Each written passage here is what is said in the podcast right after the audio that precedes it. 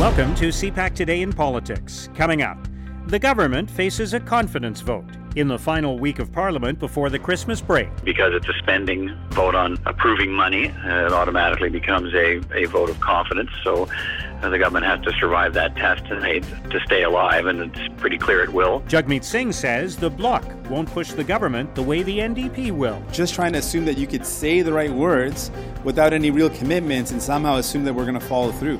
No. And Jason Kenney visits Ottawa looking for billions of dollars in fiscal stabilization. If Ottawa and the rest of the country wants to continue to benefit from Alberta as the goose that's laid the golden egg in modern Canadian economic history, then Ottawa needs to unleash us uh, to be able to develop our resources, get to global markets, get a fair price from them, and not tie us down with an endless uh, number of new laws and regulations that inhibit our responsible resource sector.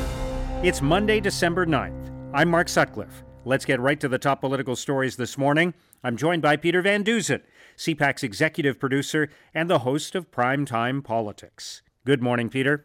Morning, Mike. So we are into the final week of this session of Parliament, which, of course, just began last Thursday. So it's a very short session before the Christmas break, this this little mini session of Parliament between the election and Christmas. And then they'll go away. They'll come back the end of January. But there is some important business to do this week, isn't there?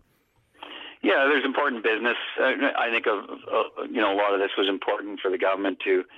And it was responding to calls as well from uh, the opposition parties after the election to come back as quickly as possible. It's symbolic in some ways, but they want to try and get a little bit of business done and showing they're coming back before the Christmas break instead of waiting eight or nine weeks from the election to the end of January. So, you know, the first test they'll have uh, will be a vote of confidence tonight in, uh, in what's called a supply bill. So that's a vote to uh, provide money to the government. Uh, additional funding of about five billion dollars to pay for um, various government programs. And so because it's a spending uh, vote, a vote on approving money, it automatically becomes a, a vote of confidence. So uh, the government has to survive that test tonight uh, to, to stay alive, and it's pretty clear it will. The Bloc Québécois has already said it's prepared to support the government on the speech from the throne, and they won't get a vote on that probably until January. Um, so this will be the, the first chance for the government to show that it, it can carry on, and uh, there's not much doubt it will uh, by getting this supply bill passed through the House of Commons tonight. So how would you describe the dynamics around this session? Because there is, of course, uh, a new uh, a new sort of state of order in the House of Commons with a minority parliament. Uh, and there are the questions hanging over the head of the leader of the Conservative Party about his future, Andrew Scheer. Um, and uh, what, what do you expect from this week in terms of how some of these different new storylines are going to play out? Yeah, I'm not sure what we'll see. I, I, I think in you know it's early days. Everybody knows what the mathematics are in the House of Commons, and everybody will know how to uh, how to behave in terms of their support for the government on sometimes individual legislation. So the government's got different dance partners it can pick from here. And immediately after the speech from the throne, uh, we saw.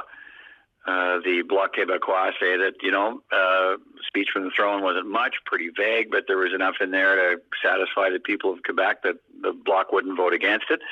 That immediately allowed an emboldened N D P and Jagmeet Singh to uh, say he's not happy with uh, the speech from the throne. He won't categorically say he can't. He won't vote for it. He's saying right now he can't support it and wants meetings with the Prime Minister to try and uh, put some more oomph behind the promises on pharmacare and, and wants the government to uh, to be very specific and, and commit to dropping the, the legal action, uh, you know, against a, a human rights tribunal order that uh, the government should pay, uh, you know, victims of the of the child welfare system. So, and yet Andrew Scheer come out and say he's not satisfied with it. So, I, I mean, we've seen this movie before in some ways, Mark, when we were in the minority government years of, of the Harper government, um, you know, where, you know, parties say one thing and, you know, you can uh, beat your chest a bit when it comes time to, uh, you know, speak in general terms about opposing a government. And then when the rubber hits the road at vote time, everybody's looking around at the other parties to see who's prepared to say they're on side with with a piece of legislation or with a with a government proposal, who's prepared to say they're going to support the government so that one of the other opposition parties can say they don't.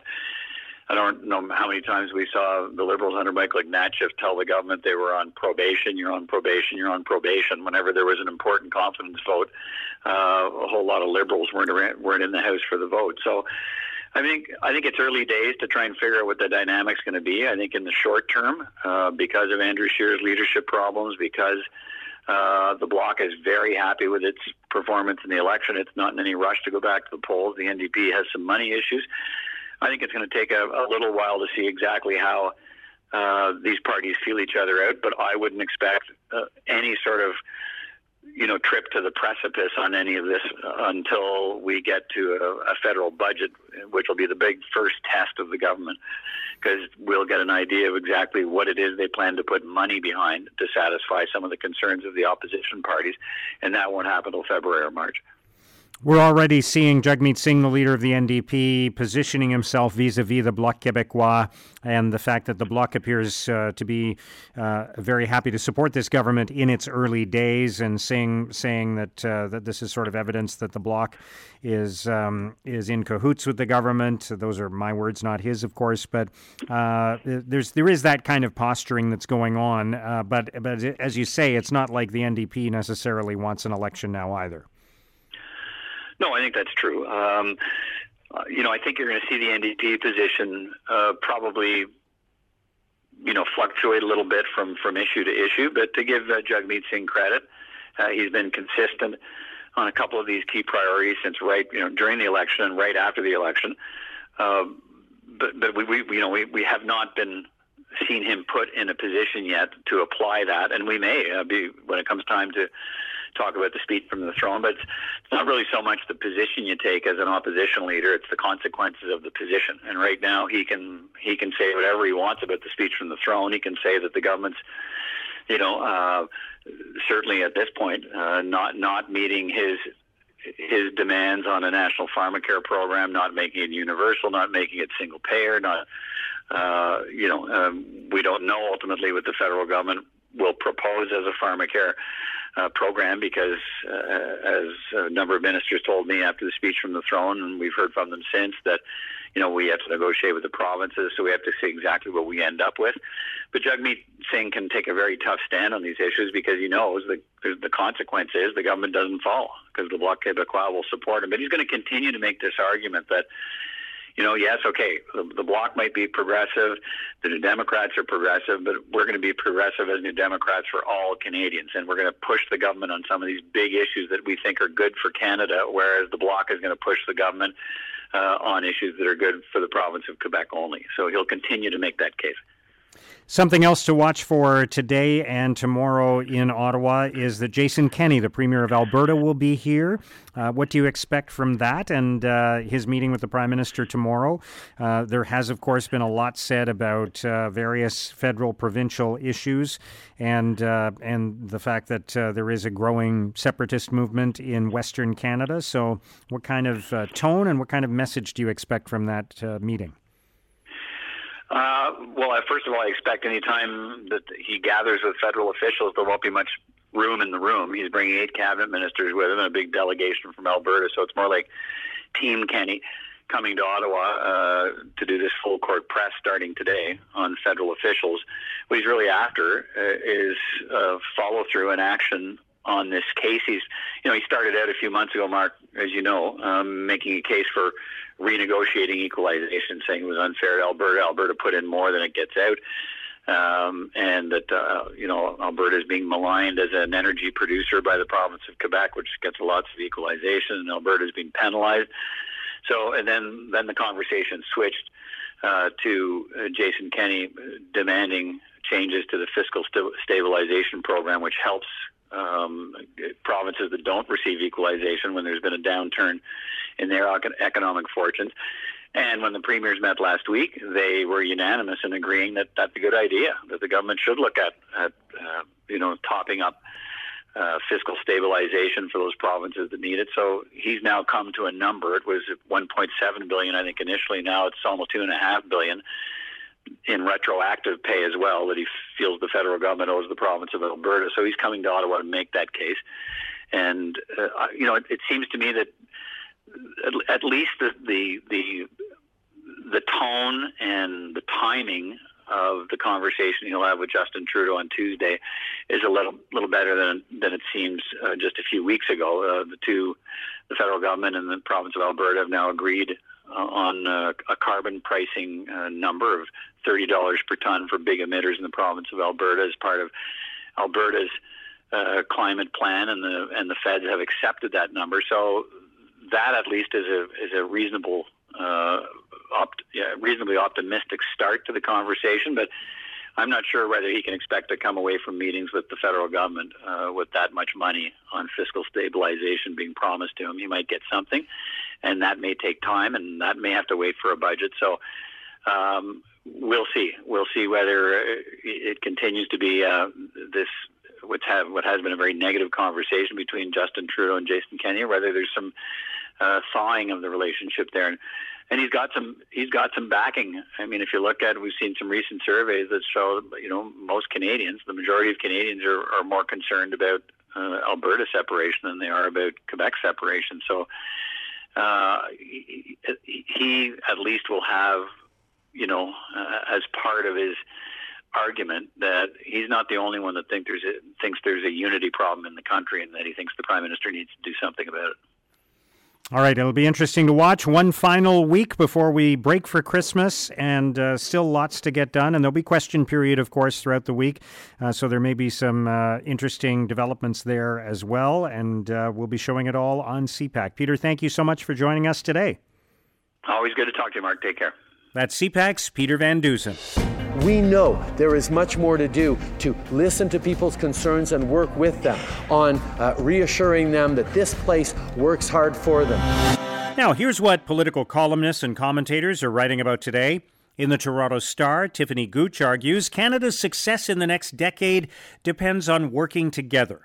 Gooch writes, "There are complex and pressing issues in communities across our country and our planet that will require big thinking to overcome.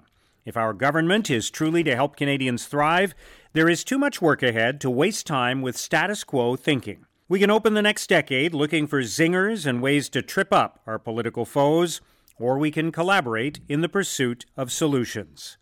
At global news dot c a, Matthew Fisher argues, "Despite actions by China over the last year, the federal government appears hell-bent on its China-first policy." Fisher writes, "Despite the detentions of Michael Kovrig and Michael Spavor, and the trade sanctions China has slapped on our agricultural imports, prominent Canadians with close business ties to China continue to rally Canadian business leaders to cash in on the bonanza over there. The detentions might be a catalyst for Canada to provide the kind of global leadership that it has long imagined for itself, but there is fat chance of there being such an initiative until the situation between the West and China gets much worse." At The Conversation, Adam Chapnick and Christopher Kukucza argue minority governments can influence foreign policy. They write, "Minority parliaments often present incentives for governments to consult with the House of Commons more than they might when they hold a majority. A minority creates a political environment that discourages cabinet from acting boldly. We should be prepared for an even more risk-averse and conservative foreign policy than the one we already have." Now, here's what's coming up on Canada's political agenda. As we've discussed, the House of Commons is sitting this week before rising for the Christmas break. Martin Stringer has more on the legislative agenda for the next few days. Mark, today M Ps in Parliament will get down to their second full day of debate on the speech from the throne. On Friday, Andrew Scheer and the Conservatives, as per parliamentary tradition, tabled an amendment to the speech. Now, their amendment was sweeping. It was asking this, that the speech acknowledge threats to Canada's productivity and competitiveness, the rising cost of living, the lack of tax relief for Canadians, regional disparities, and even calling for scrapping of the carbon tax. The Conservatives will be voting against the throne speech, and their amendment will probably be defeated. The Bloc Québécois tabled, as is the custom, a sub-amendment, and theirs is more modest, calling on the federal government simply not to trample on provincial jurisdictions. The Bloc will be supporting the government's throne speech. So for all of today, the debate will continue on the speech. Tonight, parliamentarians will sit down as a committee of the whole to debate some essential business before Christmas recess, the passing of supplementary estimates, so the government can continue to spend into the, into the new year. Wednesday, Thursday, and Friday are scheduled as the third, fourth, and fifth days of debate on the throne speech. The speech must be debated for a total of six days, although they don't have to be consecutive days. Parliament will adjourn until the last week of January. Uh, the government House Leader, Pablo Rodriguez, pointed out the obvious on the weekend, that there won't be time to bring the throne speech to a vote until Parliament comes back. Thanks, Martin. Also today, the Prime Minister will attend question period and then a candle lighting ceremony this evening in celebration of Hanukkah. And that's C PAC Today in Politics for Monday, December ninth. Tune into Primetime Politics tonight on C PAC for coverage of all the day's events.